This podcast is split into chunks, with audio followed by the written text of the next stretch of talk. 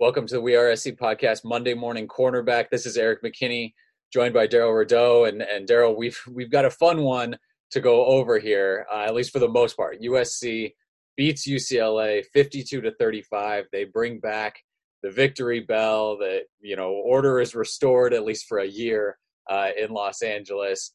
And I know you love talking about defense, but after this game, we've got to talk offense uh, off off the top. Kedon Slovis he sets a USC single game passing record with 515 yards. He throws for four touchdowns, and the wide receivers, for the first time in USC history, they have four wide receivers with more than 100 receiving yards in one game. Michael Pittman with 13 catches, his third game in a row with double digit catches, 13 catches, 104 yards, and two touchdowns. Tyler Vaughn, six catches, 106 yards, and a touchdown. Amon-Ra St. Brown, eight catches, 128 yards. Drake London, eight catches, 142 yards, and a touchdown. And we even saw the the run game a bit. Stephen Carr, Vavae Malepeai, uh, Carr had played the week before, but this was Vavae's first game back since Notre Dame. They average seven yards a carry. They go for a, about 150 yards between the two of them. It, it felt like the offense did a lot of stuff right, and it felt like uh, if they needed to, they they could have gone for you know maybe sixty or seventy. What did you see offensively from USC in in this game, and maybe compare it to when we first started seeing this offense? You know, either back in in spring ball or fall camp, or even in the in the first maybe couple games of of the season. You know, can honestly say that for the first time since arguably the middle prime part of Pete Carroll's run, did we see a team finish in the month of November the way that you expect or you come to expect and you've been spoiled over the years? A team that just seemed like it was reaching this fever pitch of peaking at the right time, getting guys healthy. You talked about getting Stephen Carr back uh, last week and Vavae Malepeai and what it means to be able to, you almost forget those big bodies, those veteran leadership, what it means to be able to just give the, the perception of running in between the tackles. But lo and behold, the emergence of Kedon Slovis and what he's been able to do, going 37 to 47, 515 yards, and it just seemed like he did it with ease. For the first time all year long, we seen by far USC offensively their most complete game. 10 points in the first quarter and they, they just never let up. It seemed like every time they touched the ball, there was never a true threat of, of punting. You know, they, they had total command. And what I love about the game plan behind Graham Harrell was the body blows that they were throwing at UCLA, attack in the middle of the field. They gave him plenty to handle. And it always seems like he finds his rhythm early on in the process with Drake London and Amon-Ra St. Brown. And it just kind of wears the uh, an interior part of your defense out because now you have to account for those two guys in the slot. And just as you start to bracket those guys, up oh, here comes a, a for a quiet first quarter. Here comes Michael Pittman Jr and and what he was able to do with those 13 catches and just the command that he has on the field his presence alone he, if he isn't up for the Biletnikoff, he should at least be a runner-up, if not top three candidate, because I, I cannot find a finer wide receiver or a finer performance this season than what you saw with Michael Pittman Jr. And again, you know, it's an embarrassment of riches when it comes to the wide receiver position. But Kedon Slovis, his pocket manipulation, his ability to extend plays, he, he at times will give you the threat of running, but never once do you ever uh, mistake him for um, Dorian um, DTR, Dorian Thompson Robinson. You never you never suspect that he's going to beat you that way, but it's his ability to extend those plays and, and buy time so that his receivers can stretch the field. And there's not a, the secondary in the country, including Alabama and Clemson or LSU, that can go six defenders that can cover these wide receivers on a possession by possession basis. So overall, you love what you see. A little disappointed that the season just comes to an abrupt end in terms of the regular season, based on how well they're playing. but it's the you get the impression that USC is only graduating seven players, and if the nucleus of this team elects to come back, how good can this offense truly be? You still got two true freshmen, Bru McCoy and Floyd, who hadn't even touched the field yet. And they'll replace the likes of Michael Pittman Jr., who's leaving due to graduation. But the sky is the limit on how good this program can be moving forward. But for one game in a vacuum, considering the melee that happened at the Rose Bowl a year ago, to watch USC dissect and just really have their way with UCLA, who really literally just always felt like a counter step behind anything that SC was able to do. The command that they they played with and the effectiveness of running the ball, it just gave you the impression that on a day like this, Slovis could have easily thrown for uh, 600 yards. You know, let let's talk a little bit Michael Pittman Jr. right now. He, he it felt like you know the Biletnikoff push came really late in the year, and these last three games for him, and kind of four out of the last five have been outstanding. But you look at where he ranks in USC kind of career uh, statistics when, when it comes to receiving. And, right now, um, he, you know, 95 catches this year. That's tied with Mike Williams, Mike Williams' 2003 season. Uh, at this point, I think unlikely that USC gets into that Pac 12 championship game. So you're looking at one more game uh, in the bowl game for him. He's got a, a, chance. 10 catches in that bowl game which i, I get seems like a, a big number but he's done 10 at least 10 in the last three. 10 catches gets him number three overall in usc history uh, single season receptions in a year. That's behind marquise lee and robert woods who kind of were targeted so much in, in that 2012 2011 season uh, respectively he has two games of 13 catches. There's only five wide receivers that have ever had more uh, in a game.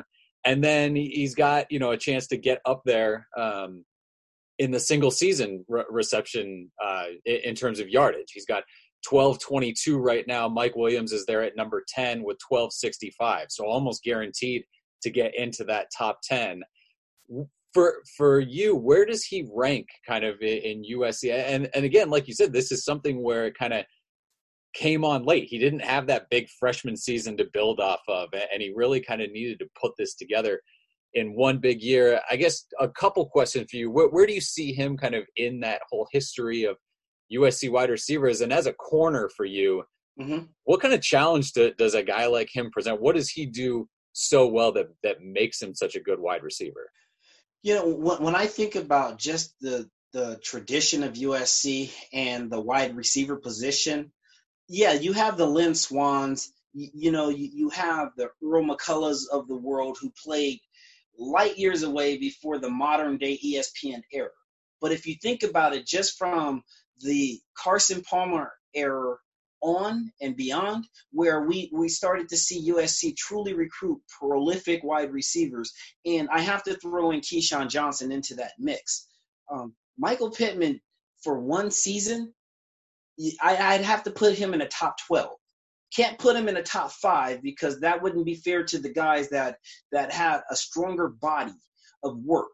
But when you think about his ability to take over a game and dominate, the question is, how much did he truly benefit from having three other great receivers? But there were times when those other great receivers got kind of lost in the shuffle and Michael Pittman Jr. just really kind of stood out and really kind of salvaged games for USC. So his when I think about his big body, I put him well above Patrick Turner, who disappeared, but I can't put him um, in front of Dwayne Jarrett or Mike Mike Williams or Keyshawn Johnson.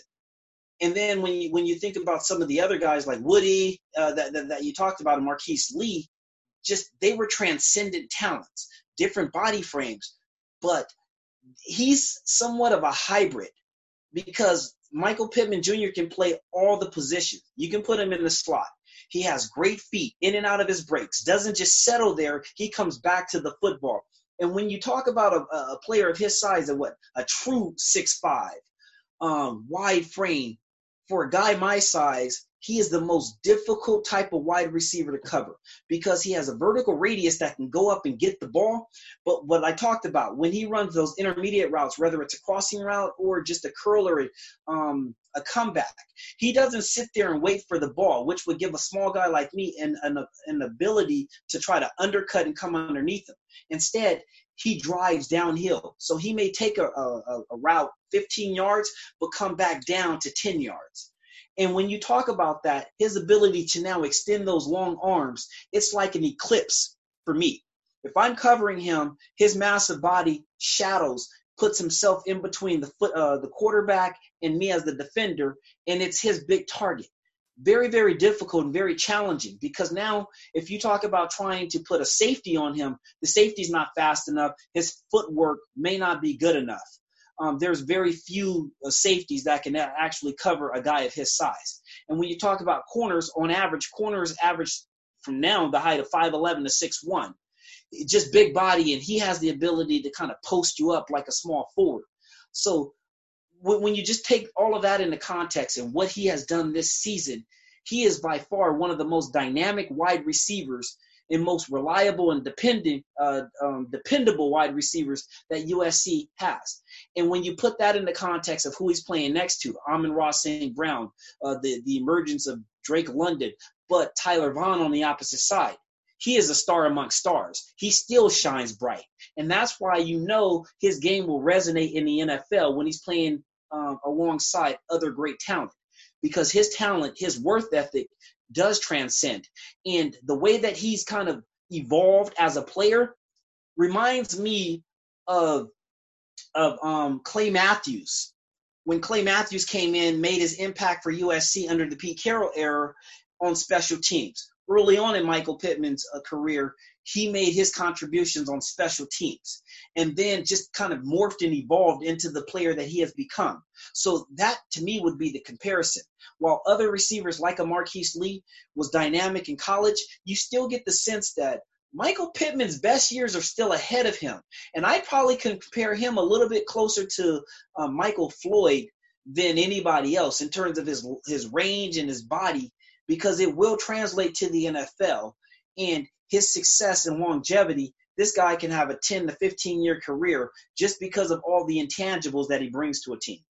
Yeah, and I think once you start looking at his kind of highlight reel, all, all the uh, you know going up over double coverage and pulling balls away from guys, and some of the um, you know the the tough plays that he makes, I, I think you could put kind of a, a highlight reel together uh, for him where as many of the highlights are kind of running through defenders with the ball in his hands than they are making catches. And he has some phenomenal catches. I, I think he's a guy that you USC fans might appreciate more next year, you know, than, than during his career here. He did a, a whole lot. And uh, it does feel like you said, just kind of like, and now it's over, you know, and, and you don't yeah. really get to to enjoy that year where he puts together a year like this and then you have him coming back for another year. Like it, it feels like you got with a lot of the other uh, re- recent wide receivers that you mentioned. But we're going to stay on offense for a little bit and talk about another guy maybe where he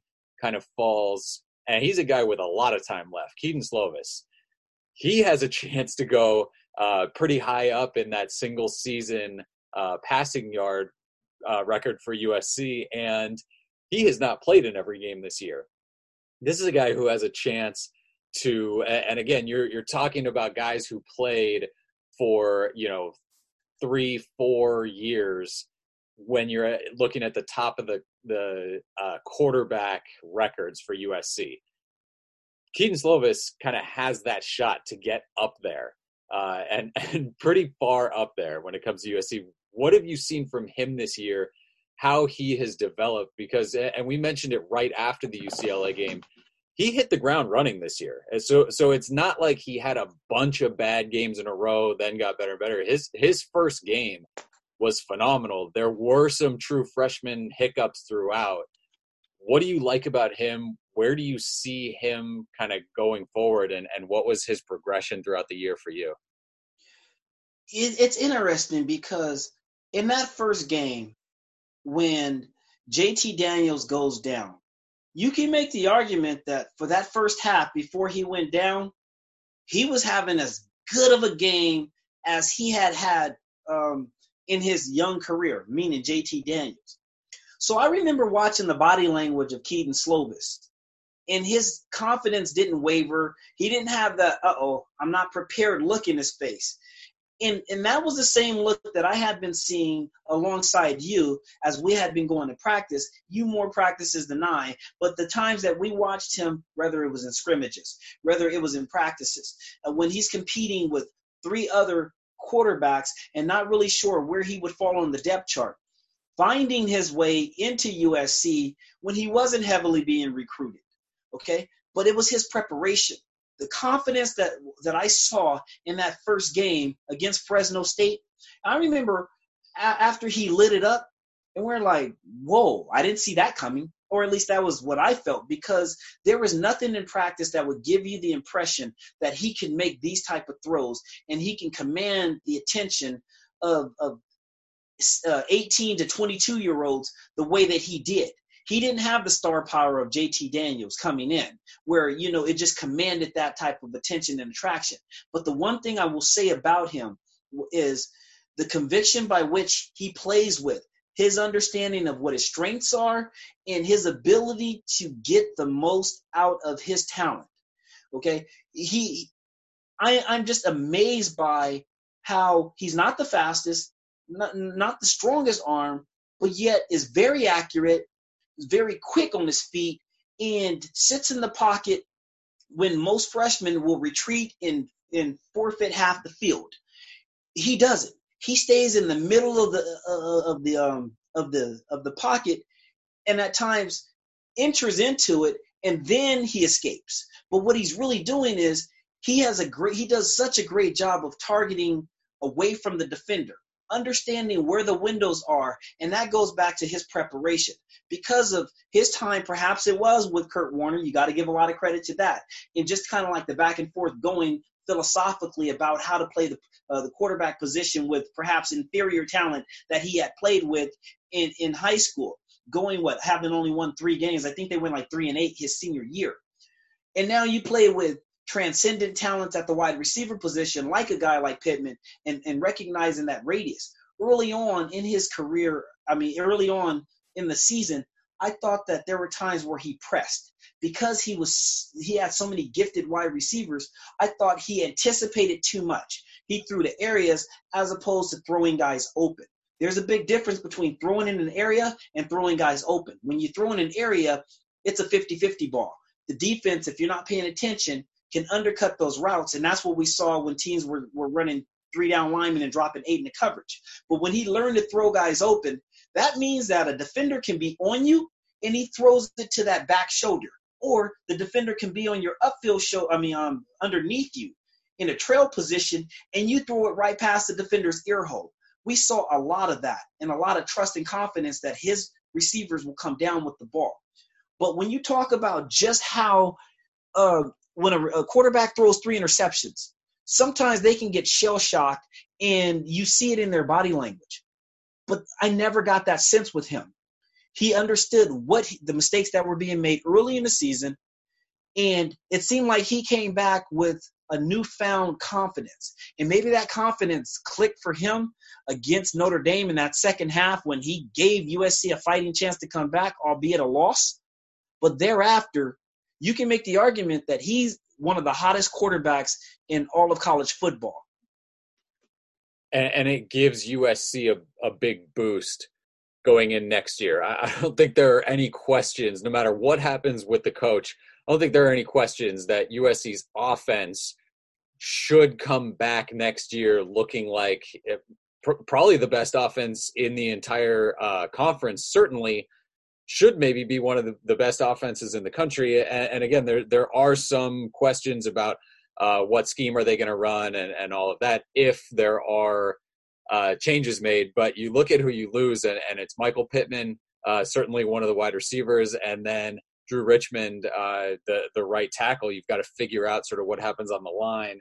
Obviously, there are some juniors uh, who could take a look. Um, Austin Jackson, the left tackle, Tyler Vaughns, uh, the wide receiver, but a, huge bulk of uh, production and experience coming back. And really, it's the same for the defense too. And, let's jump in. We'll, we'll change gears here and go defense against UCLA. This was not a great UCLA offense, and, and they put up a ton of yards against USC. They had a string of, of three straight drives over, I, think it was 73, 74, and 75 yards that they went to score touchdowns against USC. And, and I understand the, the players, the coaches, they all said Joshua Kelly was not going to get to a thousand yards rushing against us. Uh, he he needed 61. They held him to 45. They did a great job there. That to me feels a little bit like you're admitting we can't do both things. We can't we can't take yeah. away the run and the pass uh, against a quarterback who is not one of the better passers uh, in the Pac-12. Certainly one of the better athletes at quarterback, and he can scramble and he can really hurt you there. And he had a few plays like that, but what are the issues facing this USC defense again when you kind of sell out to stop a running back and you succeed there, but you it, it feels like you just didn't have enough to contain the passing game as well. And that's kind of an issue that we've seen crop up quite a bit, you know, in, in very recent history with USC's defense. And it truly is unfair. And here is why, okay? By virtue of USC's scheme, there are limitations within the scheme. When you feature three down linemen, you know, and, and, and you run kind of this hybrid defense where you have five defenders or five uh, defensive backs, with Greg Johnson being the permanent nickel, replacing what under normal circumstances would be your strong side linebacker. So now you're playing in the box with a Mike linebacker and John Houston, bless his heart, for the season that he put up. Um, I think he might have eclipsed or got close to eclipsing uh, 100 tackles mm-hmm. from the Mike linebacker position. But if his career is going to extend, that is the last game. This bowl game will be the last game that he'll ever play Mike linebacker um, in a normal situation because he is truly a weak side linebacker or like a third down specialist. Okay, so with that being said, and all the changes and variations with um, Kanai Mauga or um, EA during the times that he was in, it just felt like a rotation next to, to him. But with that being said, USC's defensively went into this game, and they've been doing this over the last few weeks, saying, look, we're not going to concentrate on trying to stop everything because when we try to stop everything, we stop nothing. But what we are going to do is we're going to have a, a singular focus and take away something. And that something was Joshua Kelly. Okay. And I, I heard like a post um, comments from Chip Kelly that Chip Kelly was intending on attacking the the uh, the corners in the nickel position, much like last year. Try to see how smart USC is. Get the get the corners in the set uh, in the nickel position involved in the running game. So what did USC do in the in a game like this? They went a lot heavier on man-to-man coverage. As a result, it freed up Talanoa Hufanga and Isaiah Pola-Mao by freeing them up as safeties, allowing them to hover around the line of scrimmage or come in with cleanup duty, Hufanga had 18 tackles, 11 unassisted, seven seven assisted. First time since the guy that I play with, Troy Polamalu, have you seen a safety that active? So USC was content on allowing for Dorian Thompson Robinson, DTR, to have to beat him in the air. And it showed 44 attempts, 20, he goes 26 of 44, 367 yards, three touchdowns, and an interception. But at times, those yards felt like empty calories because UCLA didn't have that 100 yard rusher. And although Kelly had 15 attempts, averaging three yards, you just never really felt like he got going. There were times where he had some spurts, but there was a USC defender there to slow down the run after uh, the, um, the yards after contact. And this has to be the formula because, again, I mentioned USC is very limited in their game plan and their scheme. Uh, and that's another question for perhaps later on in this segment. But for what you saw, the game plan that USC went in and executed to the best of their ability. When you have an offense putting up as many points as that, perhaps uh, that uh, contributed to UCLA kind of really kind of trying to get into a shootout with SC. But if you were going to take away something, a guy who beat you up last year for 289 yards and you hold him to 45 yards, and, and where the quarterback had the most yardage with 16 attempts for 64, you just get the sense that USC accomplished what they intended on accomplishing and were willing to allow for DTR, uh, Dorian Thompson Robinson, to beat them in the air, and he just didn't have enough on this day. Although, when you look at his stats, he, he had a pretty decent game. He just went up against a quarterback that was as hot as they come. So let, let's take a bigger picture. Did, did USC defensively this year do what they needed to do. What what what's your overall take on this USC defense? Where they struggled, where they had success, maybe how it was different, uh, either from last year into this year, or even how it changed throughout this season. What what's kind of your overall take on what USC was able to do defensively in 2019? There was much talk about coming into this football season that USC was going to simplify things from a conceptual standpoint and just really allow their playmakers to make plays. But USC, and whether or not they were going to be able to accomplish that task, really they were hindered from day one. When you had Jordan Iosefa, who was penciled in as the starting Mike linebacker, who was going to take over for Cam Smith uh, from last year who does such a great job of getting guys lined up. And you have to rely upon John Houston playing what I believe out of position. You know, just just the the injuries alone, whether it was at the linebacker position, in and out, not getting effective pass rushes uh, uh, consistently, relying heavily on Drake Jackson, um, a true freshman who was a star in the making, and then just the rotation in the secondary, the inconsistency uh, at the safety position, lack of continuity. Despite all of that, I think that uh, based on what they were dealt with, that they played up to expectation. But their expectations could have been greater. This could have been a defense that could have been in the top 20 in the country uh, with, with takeaways and, and just getting off the field um, overall um, giving you know a defensive giving up yards. But instead, we saw a defense that at times struggled to take away anything, and um, you know, and really struggled to get off the field on third downs. From an athletic standpoint, there were improvements in the secondary. We didn't hear nearly the amount of pass interferences that we saw, uh, you know, really plague this team for the greater part of three years. We also didn't see a, a lot of blown coverages to the point where there were just guys running free. We saw a team that improved on a quarter by quarter basis, but because they were so young, those growing pains, they're going to benefit from the experience gained moving forward. But there were times where this defense needed to take over games and they just didn't have enough to do so simply because the guys that they were going to depend upon, the Christian Rectors, the Jordan Iosefas, and uh, a quartet of, of, of rotational um, secondary players were in and out of the alignment, in and out of the lineup at crucial times when they needed to rely upon them. But what happens when guys go out? You start getting more experience. And with all that's coming back, there's a lot of optimism with how good this defense can be. But let's not let, let's not get sucked into this vortex of thinking that just by by circumstance they are going to improve and get better. Because if you go back and you look statistically, uh, uh this Clancy defense scheme does not generate a lot of pressure and does not generate a lot of turnovers. So the scheme conceptually has to change the same type of wholesale changes that we saw offensively, which turned USC offense into a juggernaut. You think that if perhaps Clay Helton either is retained or a new coach comes in, how this the, the quality of experience returning on the defensive side can benefit from a new scheme and concept will help them.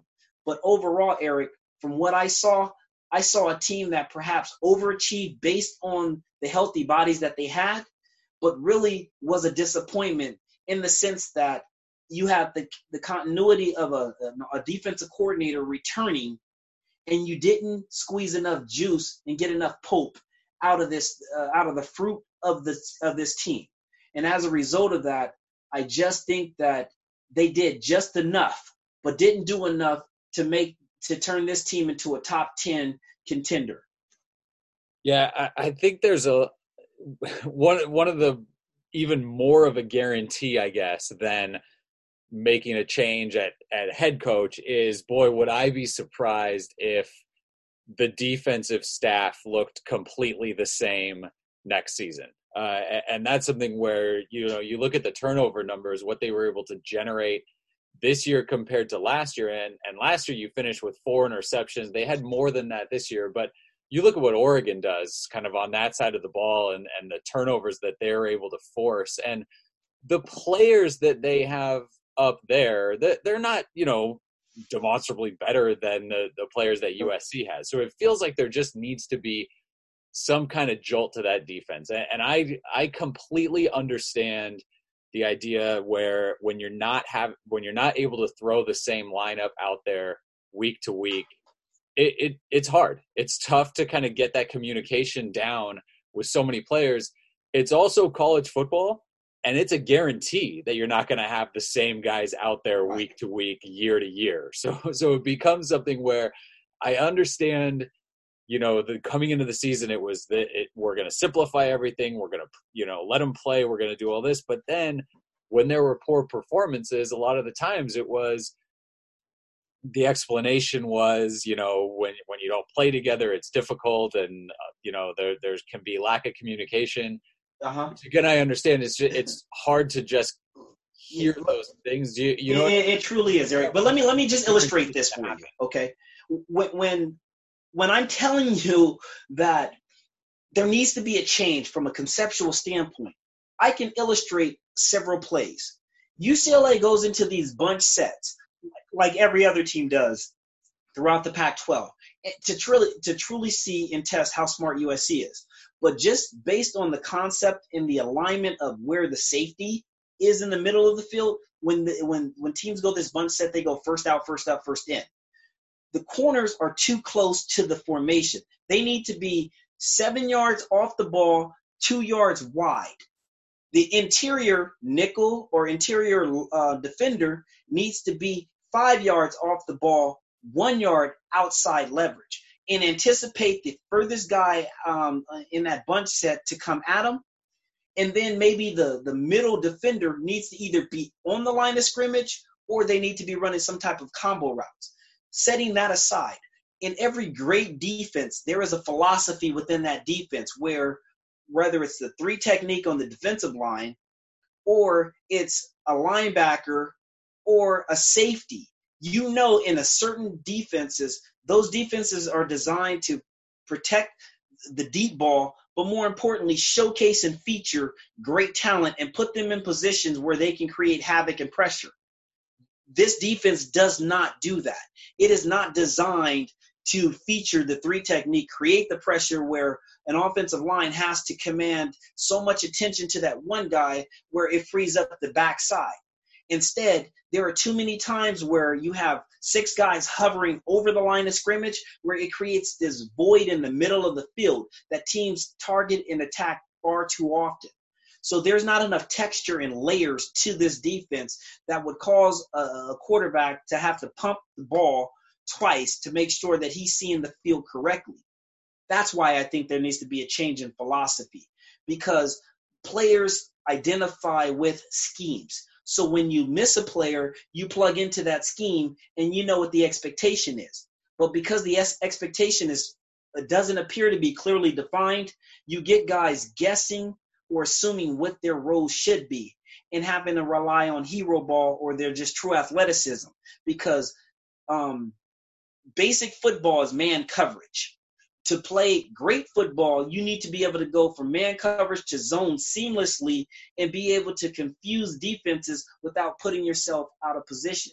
And since we don't see that, Erik, that is why I think it's time for change. It's time for change because you, need to be able to get the most out of the talent that you now have on the defensive side of the ball. Yeah, and, and what's coming back defensively, or again, what what's scheduled to come back uh, defensively? maybe maybe more impressive the, than the offensive side of the ball. You you know you're going to lose John Houston from the middle, and you're going to lose Christian Rector the the defensive end, but Jordan Iosefa is, is going to use his redshirt year this year, so you're going to get him back, and it almost is like you you know you you plug him in, and it almost works out better for the USC defense where you don't have to rotate Iosefa and Houston this year, and now you get kind of a, a free year of Jordan Iosefa in, in the middle next year, a guy who can who knows how to run a defense, and again, if it is if it winds up being a different defense, a guy you figure is going to be able to learn it pretty quickly and run that. And then you you also hope that you get Solomon Tuliaupupu back in that linebacker yes. rotation and maybe a, a, fully healthy year from EA. Missing those three guys for you know you're missing all three of them at once for chunks of this year. You're missing two of them for the entire year.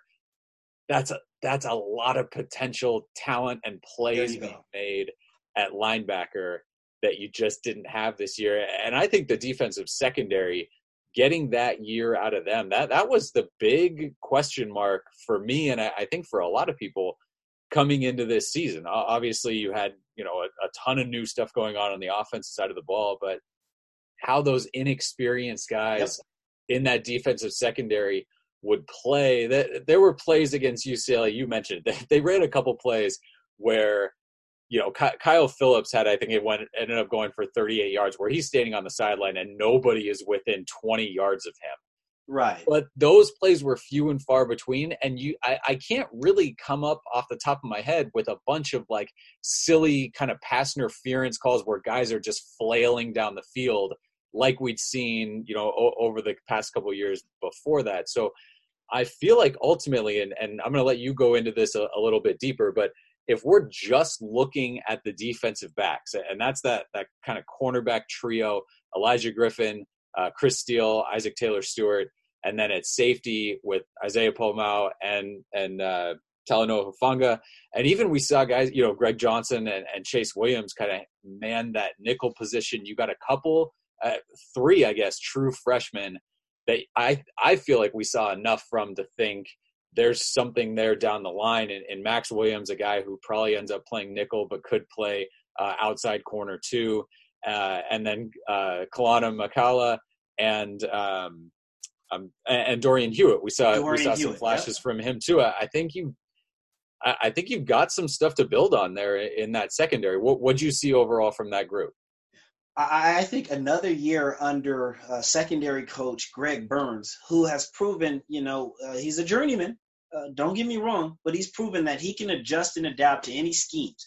But the the way that the that he was able to get so much out of Greg Johnson, a guy that you were ready to write off because he just seemed like he lost his confidence last year, whether it was dealing with injury or just the inconsistency, not being able to be um, relied upon to give you serviceable minutes. Lo and behold, he fills in seamlessly at that slot position. Took him a few games to kind of get his rhythm and bearing.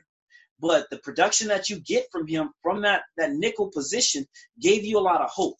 Now you replace him with arguably a, a player that is most suited to play the position in Max Williams. I just love his upside potential his ability to play in space at 5'9", 180 pounds out of uh, out of Carson or out of Serra, um, give me the impression that the secondary is going to be fine.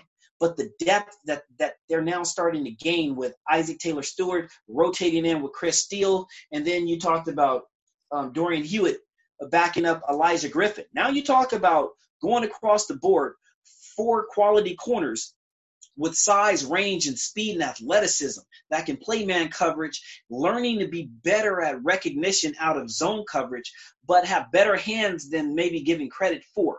And, I, and that's why I think with pressure up front, you can see something special brewing here because from a secondary standpoint if you keep those two safeties who need to get a little bit stronger a little bit more durable go into some more preventative measures to strengthen those um, those ligaments that those soft tissue issues uh, and shoulder injuries that that have plagued them you can keep the nucleus of this group together.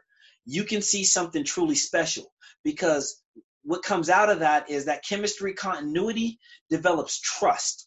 And when you have trust there, like I had with Troy Polamalu and Kevin Arbet opposite of me, or Chris Richard, and you can turn to them and you're all seeing the field the same way, you can do some very special things um, from that secondary standpoint. So I do think that if you keep the nucleus of that group together, another year learning that technique, getting better at it, you'll start to see first, second, third rounders coming out of that secondary because the way that they're being taught on how to play the position does translate to the way that the NFL is teaching that Pete Carroll concept, kick step, pure step mentality.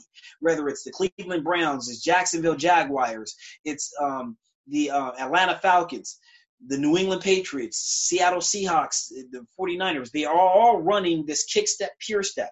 So you know that with a guy like Isaac Taylor Stewart, he's only going to get better as he sees more ball and more football action. And now you got a, a great rep in depth with Chris Steele, who arguably was a top three recruit at his position. I just love what you have coming back there because that's going to allow them to match up against six three to six five wide receivers and hold their own moving forward. All right, so we've mentioned what's coming back a couple times. let's get into what may not be coming back or, or may be coming back. Uh, the the head coach right now at, at USC, Clay Helton, and, and and outside, you know, a, a, little bit different than just kind of speculating on will he come back or, or won't he come back. Can you put yourself uh, in the head of some of these players right now? What's your take? Do you do you feel like the the players in this program need a change would that would that benefit them or would that be kind of a, another thing to deal with and, and cause kind of more issues and, and chaos? Can, can you put your your mindset kind of in that situation what they're going through right now? Absolutely. I go back to 1999 2000 the year that while we all whispered um, our disdain for paul hackett and the lack of leadership we also didn't realize as sophomore, freshmen, and sophomores that when he goes, there could be a shakeup that impacts my relationship with my position coach. And if you're someone like Kedon Slovis, who or JT Daniels, while he remained, both of them remain in this program, the affection that you're you're gaining in the relationship you're building with a guy like Graham Harrell, you risk the chance of Clay Helton getting fired and now the chemistry and continuity you're building with your position coach may have only been a year long experience versus having that off season recognition and being able to build off of some of that ex, uh, experience. So for as a player, Erik, familiarity breeds content. You become comfortable and enamored hearing that voice, understanding that expectation. Where the, the uncertainty uncertainty lies is how does new athletic director, Mike Bohn, who's hearing the echoes from the alumni, from the board of director or the board of trustees that are all in his ear and everybody has a different perspective. How comfortable are you in your own skin as the new athletic director to make the popular choice and get rid of Clay Helton or to do the right thing, which is to truly try to evaluate this program from the inside out and make whole, um, holistic and systemic changes that you believe are going to be in the best, uh, in the in the best, um, what is best for this program moving forward, not just today, but moving forward for the next ten years. So, as a player, when you're contemplating coming back, and you're contemplating your decision on whether or not as an underclassman you should declare for the NFL, put your name in a transfer portal, all of that is going to hinge largely upon what happens over the next two weeks. Does Clay Helton get the opportunity to uh, sit down and and really kind of explain why he believes that this program is trending in the right direction, or does a wholesale change be made? And if it is, does Clay Helton get fired without the announcement of a new head coach? So there's a number of different factors that that um, that go into a decision on whether or not, as a player like a Tyler Vaughn, do you perhaps put your name in the NFL and maybe don't get drafted as high as you could if you come back another year in this prolific offense with a quarterback that you know um, will give you an opportunity to showcase your skills. And you're going to be on a higher stage because of the type of attention that the offense will will, will command coming back. So uh, uh, just there's so many questions to be answered in the uncertainty of this program. You you owe it to the players to make a fast decision, and you owe it to everybody so that they understand how to make their choices. The later this thing lingers on into the next weeks to come, the harder of chances for these players who are uh, draft eligible to make the decisions that they need to make.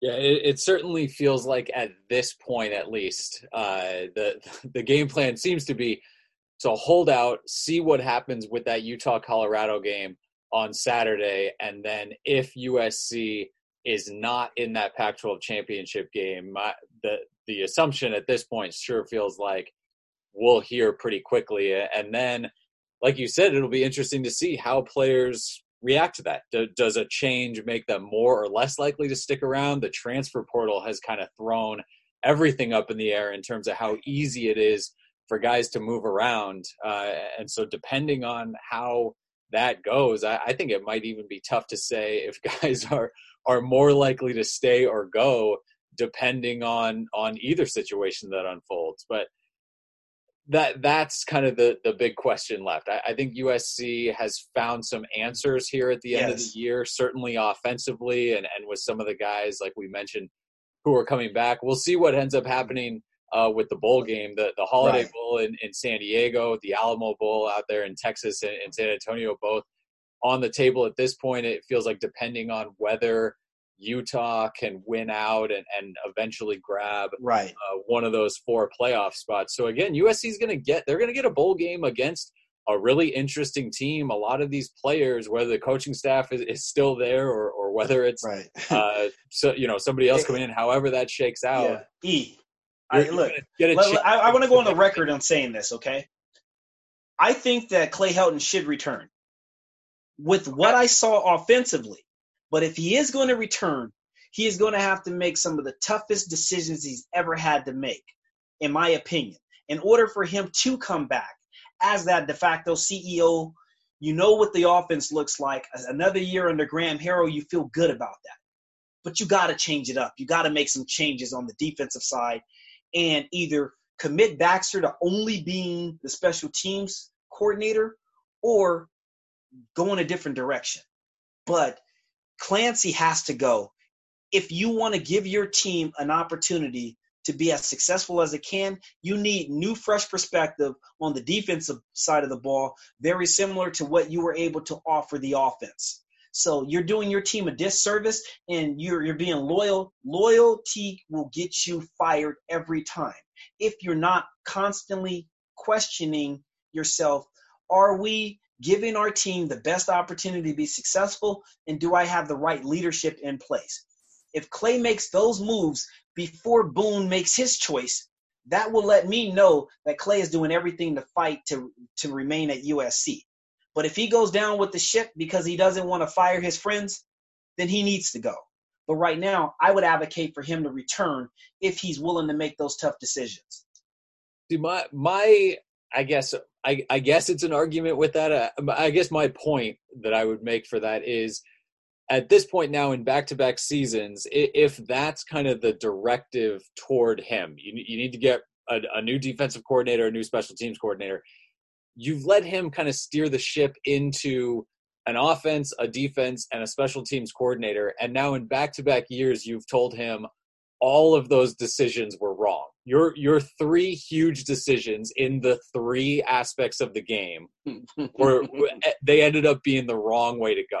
And then he stood there in spring ball and said, "It's on me. Turnovers, penalties, it's on me. You are down there in the bottom 10, 12, 15 teams, whatever it is. Yeah. I, I think 115 uh, in, in, turnover margin, certainly down there. The same thing in, in penalty yards per game. I, I think 125 maybe in, in penalty yards per game. That's tough. It's tough for me to say you've got everything going in the right direction when every single year it seems like at the end of the year he has to make some massive change to try to get things going back in the but, right but yeah but that, that's, so that's why i go back to this and if there's a change and, and I, I would completely support the change but if you're asking me how i truly feel and what i think i do believe that if clay is willing to be man enough to make the decision before he is instructed to make the decision then that tells me he's learned enough to trust that if I go outside of my circle, positive results are possible. Sometimes we become so comfortable with who we know that we're willing to live with the, there's a term. It's better to dance with the devil you know than the one you don't know. And in, and in this case, there may be an insecurity, and I'm not suggesting he's an insecure person, but there may be an insecurity of the unknown factor and knowing what the results he can get out of um, uh, that that he's going to experience from Clancy because of when he went away from Clancy and he had Justin Wilcox, that didn't work out so well for him. But there's been more sample sizes of John Baxter having success as just the coordinator uh, of special teams than him being diluted and not getting any production out of the tight ends. So I think that there's argument where you probably can bring back Baxter, but if you run with the notion that in order for us to get better, we need to make changes on the defensive side, I think that that's a selling point.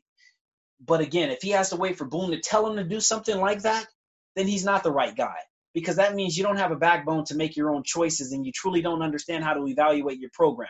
And that's much of what we've interpreted or have seen over the years.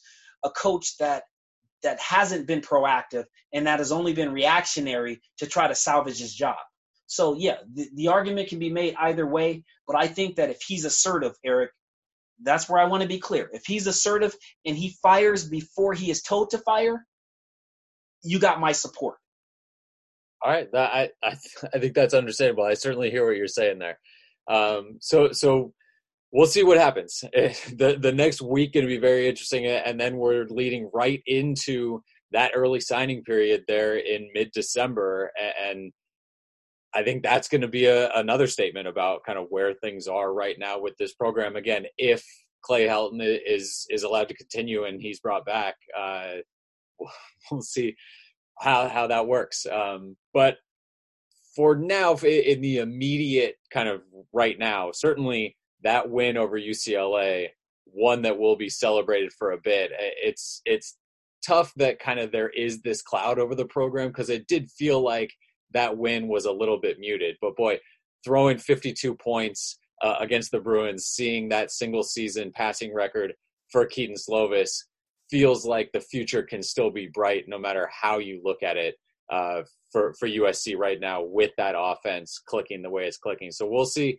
uh, what ends up happening with a bowl game for USC, where they end up going, who they end up playing. But for now, that that's our look at USC taking down UCLA, and, and then a few other things that, that we looked at as well. But for Darrell Rideaux, this is Erik McKinney. Thanks for listening to the We Are SC podcast, Monday Morning Cornerback.